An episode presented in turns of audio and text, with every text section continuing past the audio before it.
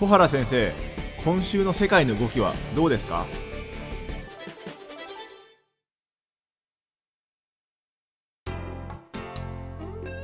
皆さんこんにちはオートバンクの上田です。あ皆さんこんにちは。あ東京大学の小原です。じゃあ早速ですけども先生本日はどんなテーマでしょうか？はい。えーっと実はあの東アジア地域防衛包括的経済連携、はい。まあ RCEP って呼んでますけど、はいえーこれについてですね今日はお話をしてみたいと思うんです。はい。実はあのあの今ですね、えー首脳が集まってですねこの RCEP について、えー議論をしてきたわけですけど、はい。えーえーこの妥結ができなかったと。うんうんうん。いう、まあそういう結果が出たんででですね、はい。改めて、えーこの RCEP の持つ意義と、それからまあ今後の展望についてですね、はい。えーおさらいをしてみたいと思います。あの RCEP ってあの前お話にあったあの ASEAN の拡大版みたいなやつですよね。そうですね。えっ、と、まあ ASEAN を中心にですね、えー16カ国がはい。あーこの交渉をやってきたわけですけど、はい。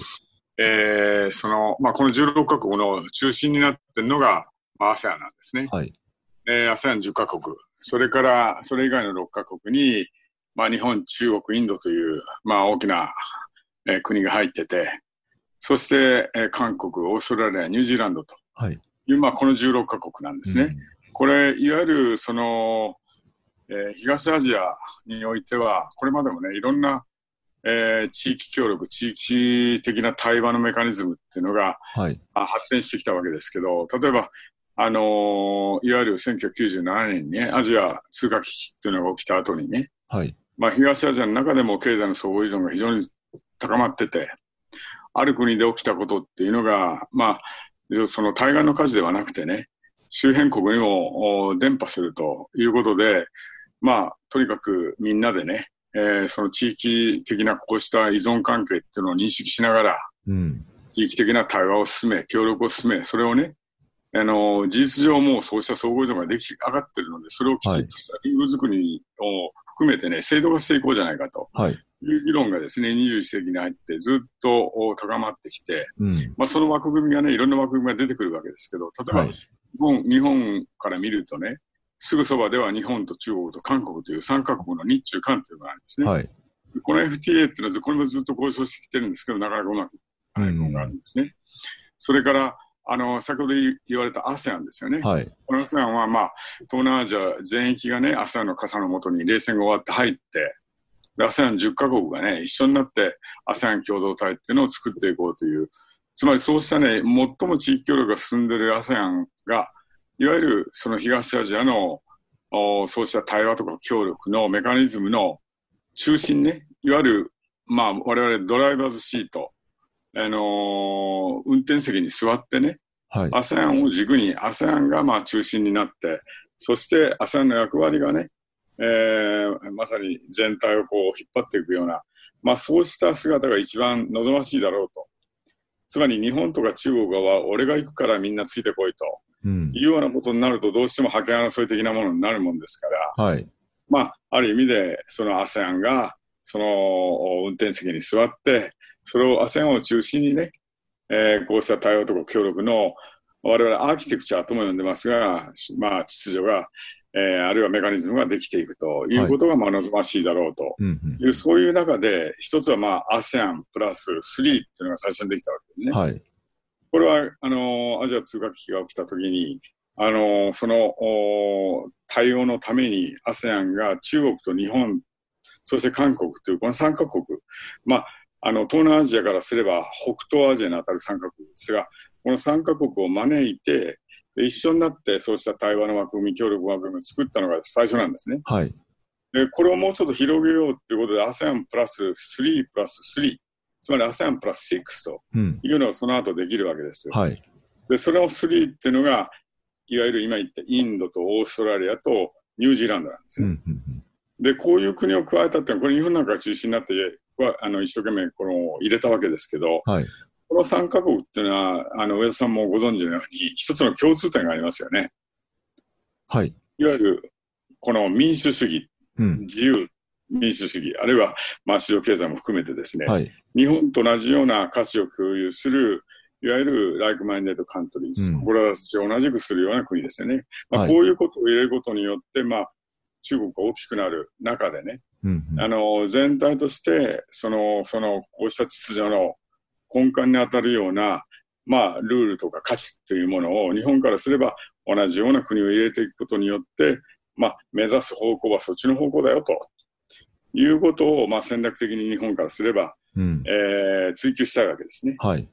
で、そういう意味で ASEAN プラス6というのができて、この ASEAN プラス6に実は、あのーアメリカとロシアっていうのが加わったのが、東アジア、その首脳会議というのがその後できるわけですね。つまりアメリカの存在と関与というのも、東アジアにとっては歴史的に見て非常に大きいわけですね。うんうん。今もそうなんですが、はい。えー経済のみならず、特に安全保障面では、アメリカの存在っていうのは非常にこの地域では大きい。そうした域外国も加えた形でのあの EAS とイーストエイジアンサミットということになってますが、毎年1回やられてますけど、はい。東アジア首脳会議っていうのが、まあ、これまで行われてきたわけですね。うんうん。で、今回この RCEP っていうのはそこにアメリカとロシアが入ってない、はい。さっき言った ASEAN プラス6とうん。いう東アジアのこのまさに地理的な、あのーまあ、今日、あの、なんていうんですか、集まりですね、グループですね。はい。このグループで、要するに経済的に協力を進めていこうということで、まあ、貿易のみならずですね、いろんなサービス分野、えーあるいはその経済技術協力、えーまあ、その、様々なことですね、こういうものを、こう、交渉の対象にして、うん。えーその RCEP というですね、この包括的な経済連携、はい。これを作っていこうという、まあそうした取り組みだったんですが、はい。これずっと2013年から交渉やってきてですね、ええ。去年はですね、まあ交渉の最終段階に進んだわけですね。はい。それで、そこの首脳会談、会議で、今年こそもう妥結しようとうん。いう、まあそうした決意も表明したして、はい。まあ今回、まあまさに今年まとめようということでやったわけですが、うん。それがまとまらなかったと。なるほど。いうことなんなはい。るほど。で実はね、これできると非常に大きな、あの貿易圏になるんですね。はい。で、人口から言うとご存知のように中国とインドが入ってますから、はい。全部で40億ぐらい、つまり世界人口の半分なんですね。はい。それから世界の GDP とか貿易総額のまあ約3割を占める経済圏になるわけです。はい。で、ご存知のようにこれまでも我々議論してきましたけど、米中の貿易摩擦があります。まあ、世界的にね、保護主義的、保護主義的な声がね、高まってるんですが、まあそういう中でね、新しいこうした、それ、それだけ大きな経済圏が生まれるっていうことは、やはり世界の自由貿易、こういうのも守っていくんだと、それをまあ進めていくんだという、そうしたね、やはりメッセージっていうものを、まあ国際社会に発信できるわけですね。はい。まあそういう意味でも非常にこれ、えー注目されてたわけですけど、まあ残念ながらね、それが、えーまとまらなかったうん。ということなんです。で、まあこれ何が最大の原因だったかとはい。いうと、一言で言うとインドなんですね。インドですか？はい。中国とかそっちの方なのかなって一瞬思ったんですけど、インドなんですね。ええそれで、あの、ん何がそのインドをね、してね、はい。このお合意に参加させな、しなかったかというと、特に中国とのお貿易なんですね。はい。インドはあの大変な赤字が続いてきてるわけです。はい。で特に中国との間での赤字が大きくて、これ、関税をですね、その大きくこうじ下げて自由化していくということになっていくと、あの大量にですね、中国から、えーその安い製品がですね、入ってくるということで、その貿易赤字が拡大するんじゃないかということなんですね。で、インドってのはご存知のように人口がもう13億と。はい。で、そのうちあ中国を抜くわけですけど、えー国内市場はそういう意味で大きいんですけど、うん。実は一人当たりのあの GDP っていうのは2000ドルぐらいしかないんですね。結構少ないんですね。えーこの16カ国、交渉している16カ国のうち14位なんです。はい。でそういう意味で言ってですね、まあ、産業産業競争力もまあ低いとうんいうようなことで、まあ、モディえー首相からすればね、えーこの国内でも市場開放に対して反発をしているとはい。いうことで、あの国内的にもですね、えーモディ首相の、まあ、政治基盤にも影響すると。うんうんで、まあ、その実はこの10月末の州議会の選挙でですね、うん。はい。えーかなり、あのモディ首相の与党はですね、議席を減らしてるんですね。ああ。で、だからモディ首相からすればですね、やはりこの、えーインドの貧困問題とか雇用問題、まあ、これをどうしていくんだということですよね。つまり経済の数字はあんまり良くないんですね、ここに来て。うんうんで、インドはまあモディ首相の下で非常に経高高成長、7%から8%ぐらいの、まあ経済成長をやってきたわけですけど、今年に入ってから、あの、下が、それがあの5%ぐらいに下がってですね、はい。失業率もまあ過去最悪になってるわけですね。で、したがって自由貿易が拡大するとね、まあ自国産業、特に農業なんかも、オーストラリアなんかの農産物にも入る。はい。まあ中国との間だけじゃなくてですね、自国の産業はまあ大きな打撃を受けるという、まあそういう状況にインドは置かれてるわけですね。うんうんで、まあなんとかね、これはね、そのインドを入れたい、入れてやる、やるべきだっていう、これは日本は安倍あの首相以下もそういうことでやってきたわけです。で、まあ交渉が長引いてる中でね、特に中国なんかも含めて、もう15カ国でやろうと、インド抜きで。はまあそういう声がずっとこれまでもあったわけで、うん。それに対して、まあ日本からすればやはりインドを入れるべきだとはい。いうことで、まあここまで引っ張ってきたわけですね。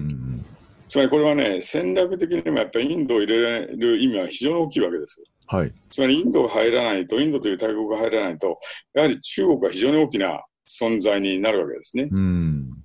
ええで、あの、日本は、これまでもお話ししましたように、自由で開かれたインド太平洋という構想を推進しているわけです。はい。この、まさに、インド太平洋なんですね。アジア太平洋じゃなくて、インド太平洋っていう、この名前がうん。まさに大きな意味を持ってて、はい。やはりインドっていうことを、中国が大きくなってくる中で、インドっていうことを、やはりいろんなこれからの枠組み作り、秩序作りの中に、インドっていうのはしっかりその入れていくということによってね、中国がまあドミネートするような、まあ、はいそうした秩序ではない、うん。あの秩序をやっぱり作っていくべきで、それでかつインドとは、日本は先ほど言ったように民主主義とか、まあ、あの自由とかね、そうした価値っていうのも共有してますから、はい。そういう国と一緒になって、新しい秩序作りをしていくとうんいう、これがね、いわゆる対中戦略の一環でもあるし、はい。まあ、そういう意味で日本からすればインドをぜひ入れていきたいわけですけど、うんどうも雲行きが非常に怪しくなってきたとなるほど。いうことなんですね。それで、まあ、あのーこれ、ま、どういうふうに受け止めるのかまあ、いろいろおありますけど、はい。あのー非常に最悪の状況はですね、来年15カ国だけでスタートすると。はい。でまあ、中国の、あのー高官がね、インタビューなんかでも、あの答えてますけど、まあ、最初に15カ国でもやって、うん。インドは準備ができたらそれで入ればいいという、まあ、そういうことも言ってるわけですけど、はい。どうもそういうふうな流れがね、今できつつあるとうん。いうことなんですね。まあ、それが、あの、この RCEP をめぐる、まあ、今回の、おその、とりあえず一現時点での状況です。その、インドを除いて始めちゃうっていう場合には、なんかどういう、なんかデメリットというか、あの、起きるんでしょうか？うーん、まあ、先ほど言ったように、これはもともとはやはりインドを入れるっていうのは非常に RCEP としては意味があるわけですね。あ、とかそもそもの意味がなくなってしまうっていう話になるんですね。そうなんですね。うんそうするとね、やはりその中国が非常にあの大きいですから、うん中国を中心とするようなね、そうした、まあ、あの、えー経済圏っていうものうん。になってしまうとね、うん。これはまあ、あの、まさに中国の、お例えば、あの、ルール、貿易ルールとか、そういう意味で言うと、どこまで、その将来的にね、えー例えば、日本は TPP っていうのを、まあ、アメリカ抜きで作ったわけですけど、うん。TPP の水準って非常に高い水準ですよね。はい。だからまあそうしたその高いものを将来的なその東アジアとしてもそこにまあインドも中国も含めてね、うん。えー修練させていくというのが非常に長期的なね日本の戦略だと思うんですが、うん。まあそういう意味でもまあ最初あの RCEP っていうのはそんな水準が高いものではないです。途上国が多くてですね。で、各国の置かれている状況も違いますから、はい。えーなかなかその極めて高い TPP のようなえー質の高いものっていうのは最初からは作れないわけですけど、はい。まあ、インドも含めてね、この東アジア全域、まあ、アジアの多くの国がここに入っていくとはい。いうことはね、まずは第一段階として、その必須で最初からインドが抜けてしまうとうん。いうことはね、これはもう非常にそうした長期的な流れの中でも、えー最初からまあスタートでつまずいてしまうということにもなるもんですから、はい。まあなんとかインドに入ってもらいたいと。なるほど。ただ、まあ状況はね、非常に、えーあんまり芳しくない状況が、うんまあ今回、まあ生まれたということですね。で、インドはもうかなり、あのーその、もう RCEP には入らないとはい。いうような、あの、ことも言ってますから、うん。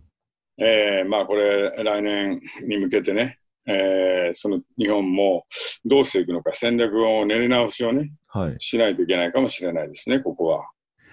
なるほど。はい。なんかあまり芳しい状況ではないわけですね。そうですね。えーまあ、あの、TPP もアメリカが入ってませんから、はい。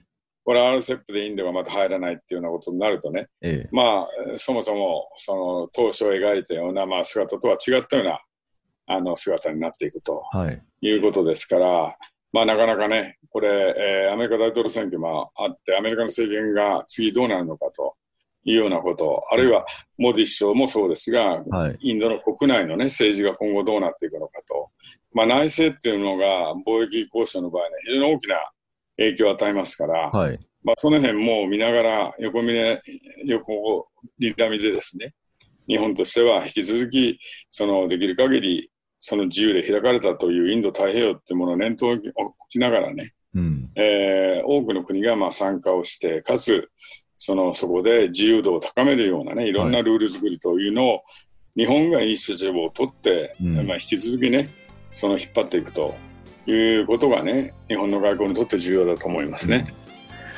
なるほど。ありがとうございます。はい。はい。ということで今日はあの RCEP のお話をいたしました。はい。先生どうもありがとうございました。どうも失礼します。はい。失礼いたします。